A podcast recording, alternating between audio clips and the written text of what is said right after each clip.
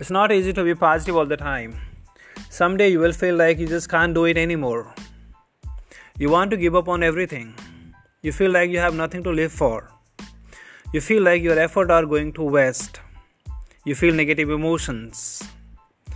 You are around people that make you feel negative.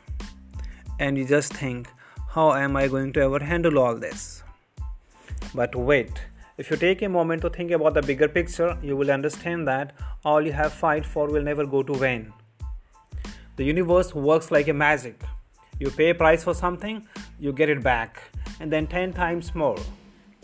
So hold on to your goodness. Try to be as positive as you can. Smile at your haters. And think about something that makes you feel smile or feel better to keep yourself distracted from the negativity. Try your best to stay away from all negativity. You might not be able to do all in one go, but taking it slow, step by step, is still good enough as long you are moving forward. But know this, you are destined to have happy ending after everything you have been through. Thanks for listening.